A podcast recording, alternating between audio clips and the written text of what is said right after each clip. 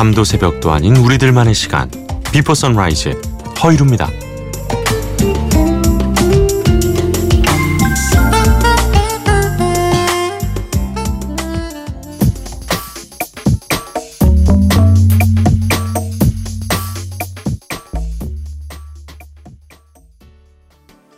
지미 클리프 I can see clearly now 오늘의 첫 곡이었습니다. 영화 쿨러닝의 OST였죠. 이 쿨러닝이 그 아주 독특한 영화였어요. 기억하세요? 이 세계 최초의 자메이카 출신 봅슬레이 대표팀의 이야기를 담은 영화인데요. 어, 자메이카가 이제 아프리카 쪽에 더운 나라인데 겨울 동계 썰매 종목인 이 봅슬레이에 도전을 하면서 생기는 여러 가지 에피소드를 담은 그러면서도 이제 마지막에 완주를 하면서 먹먹한 감동까지 주는 그런 영화였던 걸로 기억이 납니다. 어, 우리나라도 사실 이 썰매 종목이 상당히 불모지에 가까웠었는데 요즘 우리나라 스켈레톤 어, 선수들도 상당히 잘해주고 있고 봅슬레이도 정말 어렵게 어, 도전을 해서 이제는 이 세계적인 수준에 근접해 가고 있는 어, 그런 소식들이 전해져 오고 있죠. 내년 2월이면 이제 평창에서 동계올림픽이 열리게 되는데 뭐 아직까지는 좀 워낙 여러 가지로 정치적으로 좀 시끄럽다 보니 예. 동계올림픽에 대한 기대가 예전 같지는 않습니다만 우리 선수들이 멋진 활약을 펼쳐줄 걸로 기대를 합니다. 자 오늘도 이렇게 아, 기분 좋은 노래들과 또 여러분의 이야기들로 한 시간 채워가겠습니다. 참여 방법 안내해 드릴게요. 짧은 건 50원, 긴 건 100원의 정보 이용료가 있는 샵 8000번 문자 있고요. 인터넷 미니, 미니 어플리케이션 무료로 이용하실 수도 있습니다. 어, 노래 한 곡 더 보내드리죠. 이분이 진짜 거구입니다. 거의 2미터에 가까운 키에 엄청난 덩치로 예술적으로 이제 피아노 연주를 하면서 노래를 하시는데 야 저도 정말 워낙 팬이어서 전에 배철수의 음악 캠프 오셨을 때 어, CD를 챙겨 들고 가서 사인을 받았던 기억이 나는군요. 브라이언 맥나이트입니다. 어, 우리나라에서도 워낙 이제 한국인이 좋아할 만한 발라드 넘버들을 많이 선보였었고요. One Last Cry 같은 경우는 뭐 불멸의 발라드 곡 중 하나로 많은 사랑을 받고 있죠. 이 One Last Cry가 우리나라에서 큰 인기를 끌고 그 뒤에 나온 노래입니다. Back at One. 네. one, two, three 이렇게 이렇게 이어지면서 어, 아주 기분 따뜻해지는 네, 그런 노래거든요. 브라이언 맥나이트의 Back at One.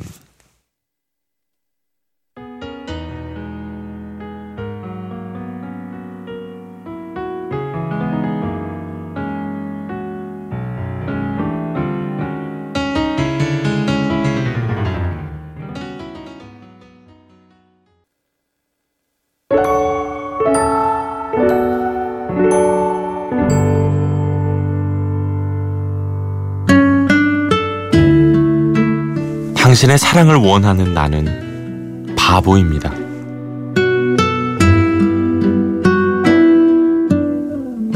인물 산책. 오늘은 재즈 보컬리스트 빌리 홀리데이의 두 번째 이야기입니다.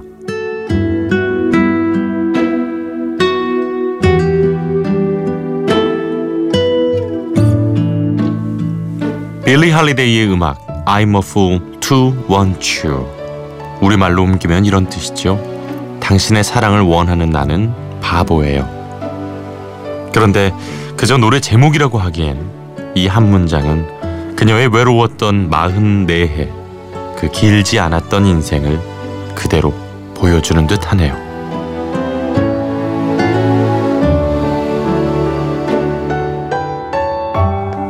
모용수 오디션을 보러 갔다 우연히 부르게 된 노래 한 곡으로 빌리 할리데이는 거리의 떠돌이 소녀에서 주급 18달러를 받는 클럽 가수가 됩니다. 온 마음을 다해 노래하는 그녀의 무대는 금세 팬들의 마음을 사로잡았죠. 인기는 나날이 높아졌고 불안하기만 하던 삶도 어느 정도 안정을 찾았습니다. 이후 클라리넷 연주자 베니 굿맨을 만나면서 음반도 발매를 하고 더 많은 무대에도 오르고 재즈 가수로서의 입지를 더욱 단단히 다져갔죠.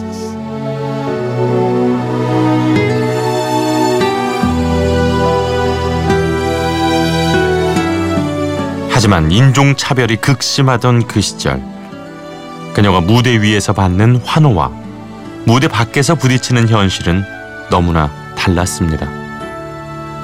무대에 올라 노래를 부를 땐 많은 사람들의 갈채와 사랑을 받았지만 무대에서 내려오면 그저 차별에 시달리는 흑인 소녀일 뿐이었어요.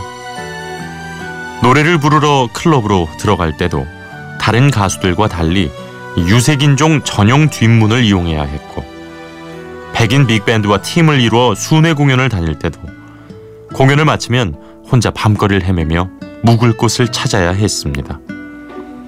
대부분의 호텔이 흑인은 받아줄 수 없다면서 백인 단원들에게만 방을 내줬기 때문입니다.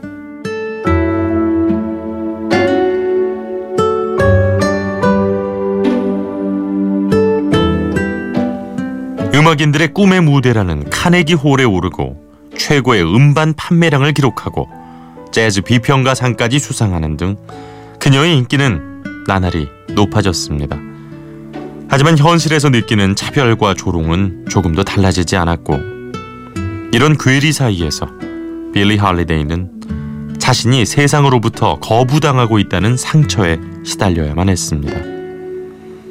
외로움은 점점 더 깊어졌고 그럴 때마다 사랑하는 사람에게 기대받지만 두 번의 결혼 생활 모두 순탄하진 않았습니다. 오히려 남편의 영향으로 술과 마약에 손을 댔고 외로움을 잊겠다며 점점 더 깊은 중독에 빠져들었죠. 마흔넷, 그리 많지 않은 나이로 숨을 거둘 때 그녀의 진료 차트에는 이렇게 쓰여 있었다고 합니다. 마약 중독 말기, 치료 방법 없음. 깊게 울리는 빌리 할리데이의 목소리는 그녀의 이 상처 투성이뿐인 인생이 만들어낸 고통의 산물은 아니었을까요? 그녀의 노래가 이토록 감동적인 건 그 안에 빌리 할리데이의 아픈 영혼이 고스란히 담겨 있기 때문인지도 모르겠습니다.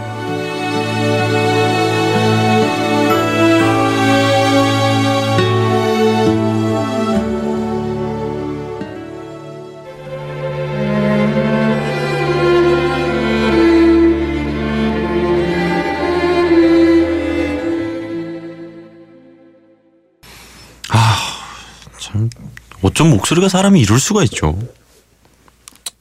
얼마나 마음이 아팠던 기간이 길었을까요? 예. 아 들으면서 참 울컥울컥합니다. 음. 빌리 할리데이의 I'm a fool to want you.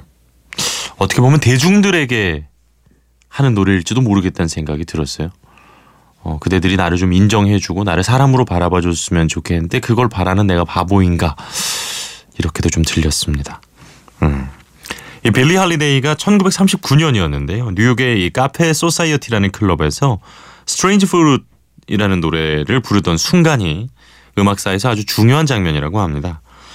어, Strange Fruit 상당히 좀 잔인한 이야기긴 합니다만 이 이상한 열매잖아요. 직역하면 그게 사실 이 백인들에게 린치를 당해서 결국 살해를 당하고 나무에 매달려 있는 어, 흑인들의 모습을 보고 쓴 가사라고 합니다. 어, 왜 저기 저 나무에는 저런 이상한 열매가 매달려 있나 뭐 이런 가사거든요.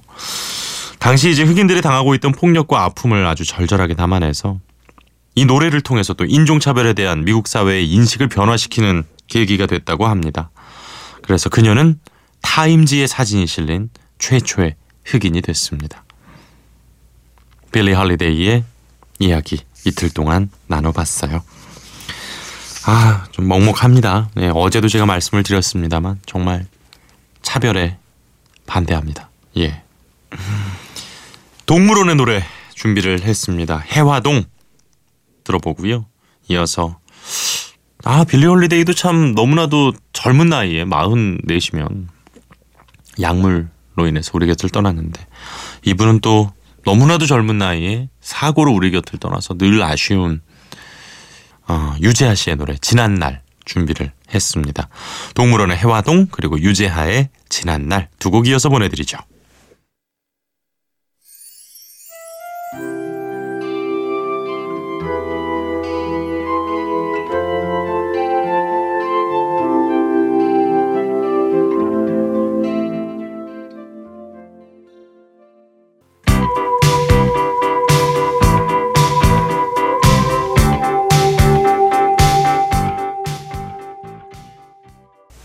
네.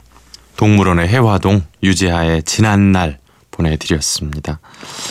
어쩜 이런 가사를 거의 우리나라의 이제 그 싱어송라이터의 시초로 불리는 분이 바로 이 유재하 씨고요. 그래서 그 후배들이 그를 기리는 마음에 유재하 음악 경연 대회가 지금까지도 계속해서 이어져 오고 있습니다. 8285번님 안녕하세요 허일후님 쉽게 잠들지 못하는 슬픈 체질을 가져 본의 아니게 이 비포 선라이즈를 매일같이 듣고 팬이 된 30대 주부입니다.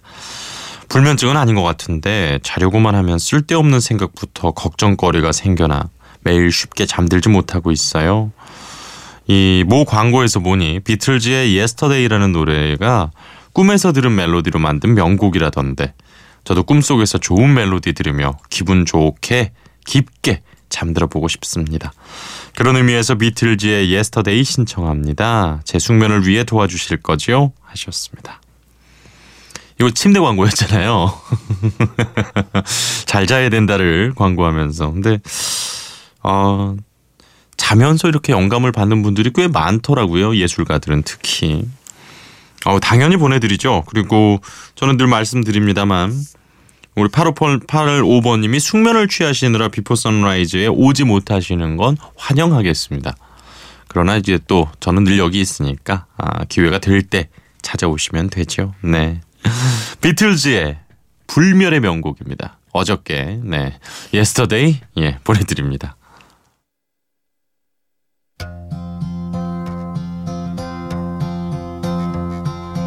Yesterday, all my troubles seem so far away.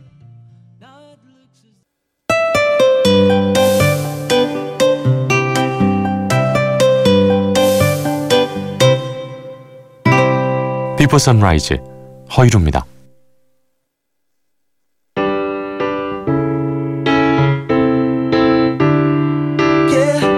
모두가 아는 노래, 나만 아는 노래.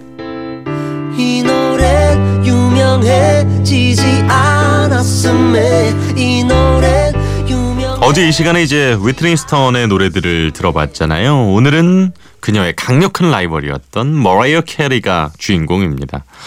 사실 그녀는 제2의 휘트니라는 수식어를 안고 출연을 했어요. 어, 휘트니 휴스턴이 아리스타 레코드사의 사장에게 발탁이 돼서 이제 길러진 가수인데 어, 머라이어 캐리 또한 이 소니 뮤직의 토미 모톨라 사장이 픽업을 했습니다. 그래서 이제 애초부터 휘트니 휴스턴을 잡아야겠다 싶어가지고 이제 어, 아예 경쟁을 시키려고 작정을 한 그런 셈인데요. 그 우리나라 따지면은 H.O.T가 먼저 나오고 어, SM에서 H.O.T가 나오고 나서 바로 이 젝스키스가 나온 것처럼 그리고 S.E.S.가 나오고 핑클이 나온 것처럼 음, 그런 겁니다. 사실 이 소속사의 적극적인 후원으로 어, 머랄 캐리는 뭐 어마어마한 슈퍼스타가 됐죠. 그리고 결국 어, 나중에 뭐 이혼을 하긴 했습니다만 이 소니 뮤직의 터미 모톨라 사장과 결혼까지 해서 화제를 모으기도 했습니다. 그런데 이제 그 또 이게 참 재밌어요. 경쟁 관계다 보니까 이 머랄 캐리는 휘트니 스턴과의 비교를 음 됐거든요. 뭐 이런 이런다는 거죠. 그러니까 휘트니 휴스턴은 곡을 쓰지는 않는데 본인은 스스로 곡도 쓰고 프로듀스까지 하니까 그녀는 가수고 저는 아티스트예요. 아티스트. 네, 아티스트라고 이야기를 한다고 합니다. 전성기 때는 뭐 5옥타브를 넘나드는 정말 돌고래 소리로 이 Music Box 앨범은 진짜 어마어마한 가창력의 끝을 보여주는 그런 앨범이었죠. 한 자료에 따르면 박쥐만 들을 수 있는 음까지 낸답니다. 그럼 뭐하나 우리가 못 듣는데 내셨는데 냈어요. 안 들리세요? 사람은 들을 수가 없어요. 어, 아 대단합니다. 그러니까 뭐 어떤 분들은 기교는 참 좋은데 감정의 깊이가 부족하다. 뭐 이런 비판도 있는데 그러면 감정의 깊이는 어떻게 판단을 합니까? 각자 듣는 게 다르잖아요. 그럼에도 불구하고 뭐 가장 성공한 여성 솔로 아티스트가 아닌가 이런 생각이 듭니다. 총 18개의 빌보드 싱글 차트 1위 곡을 보유하고 있어요. 비틀즈가 20곡이라니까 더할 뭐 드릴 말씀이 없습니다. 역시 머라이어 캐리의 대표곡이라고 한다면은 Without You, 배드핑거의 곡을 커버한 건데요. 아예 그 되풀이되는 가사에서 음의 높낮이를 계속 조절을 하면서 나 이렇게 노래 잘해, 나 이렇게 노래 잘해 이제 이걸 강조를 합니다. 정말 보컬의 진수를 맛보실 수가 있을 거고요. 숨은 명곡 네, 나만 아는 노래는 2005년 앨범에서 한번 골라봤습니다. 어, 앨범 타이틀이니까 미미의 해방이라는 뜻인데요. 미미가 이제 머럴 캐리의 애칭이죠. 그 전까지는 내가 약간 상품이었다면 이제는 나의 내가 이제 추구하는 음악을 소신 있게 하겠다. 아, 그런 느낌이 확 짐작이 되는데요. 실제로 이 앨범에서는 뭐 고음의 가창력으로 승부한다기보다는 적, 적절하게 이제 절제하는 그런 느낌입니다. 게다가 뭐 스눕독, 넬리, 넵튠스 같은 힙합 뮤지션들과 협업을 해서 그루브를 타는 그녀의 모습, 네 대중과 평단으로부터 동시에 호평을 받았던 그런 앨범입니다. 스눕독과 함께한 Say Something 들어보실 텐데요.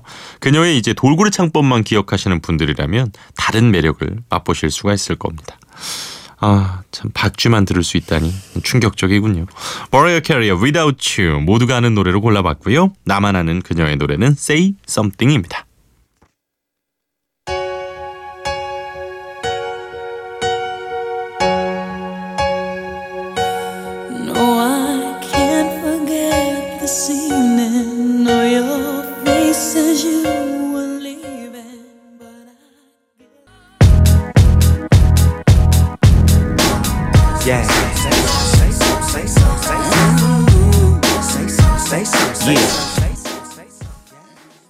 머라이어 캐리의 Without You 그리고 Say Something 두 곡 이어서 들어봤습니다. 아유 참. 그 최근에 어쨌든 라이브 문제가 되게 불거지면서 그 연초였죠. 머라이어 캐리가 약간 이제 그 여러 인터넷 이용자들의 누리꾼들의 약간 웃음거리가 좀 돼버리긴 했는데 이 립싱크를 하는 과정에서 이제 그 마이크가 문제가 있다면서 이랬는데 이제 밑에 그 립싱크 그 노래까지 이제 붙어 있는 AR이라 그러잖아요. 흔히 그게 이제 깔려 있었던 거죠. 그래가지고 막 농구팀 뭐 마스코트가 막 그거 흉내 내면서 패러디하고 막 그랬던 장면이 있는데 아 세월 무상합니다 정말. 머럴 캐리의 모두가 아는 노래 나만 아는 노래 만나봤습니다. 자, 아, 우리나라에도 비교할 수 있는 가수가 있다면 누가 있을까요? 저는 뭐 이분 빼놓을 수가 없을 것 같은데요. 박정현 씨죠. 박정현 씨도 초기 노래들은 약간 어, 지금도 그렇습니다만은 그 영어스러운 발음에다가 대단한 고음에 어, 우리나라에서 찾기 힘들었던 R&B 기교 어, 윤종신 씨가 프로듀싱을 하면서 이제 데뷔를 했거든요. 어 그러면서 크게 정말 노래 하나는 어, 뭐 이분도 빼놓을 수 없는 분인데 오히려 이제 뒷부분 뒤쪽으로 가 음악 활동을 막 오래 할수록 힘을 좀 더 뺀 노래들이 많이 나오기 시작합니다. 어, 미장원에서라는 곡도 저 참 좋아하고요. 그리고 이 곡도 말 그대로 말랑말랑하게 부른 그녀의 목소리를 들을 수 있습니다. 박정현의 달아요 띄워드리죠.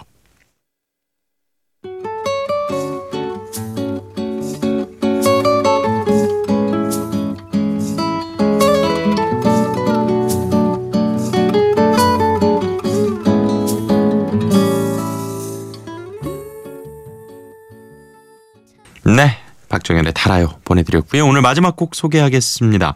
오늘 마지막 곡은 정민정 씨께서 후디 자다께서 후딱 잔업합니다. 그냥 집안일이요 라면서 선곡 좋고 목소리 좋고 라면서 A Thousand Miles 신청해 주셨습니다. 바네스 카르튼의 노래인데요. 어, 저는 이 노래의 피아노 연주가 너무나도 좋아요. 어, 너무 깨끗해요. 그리고 그녀의 목소리 역시도 너무 청명합니다. 마네사 카르튼의 Thousand Miles 띄워드리면서 저는 내일 이 시간 다시 찾아오죠. 오늘도 함께해 주셔서 고맙습니다.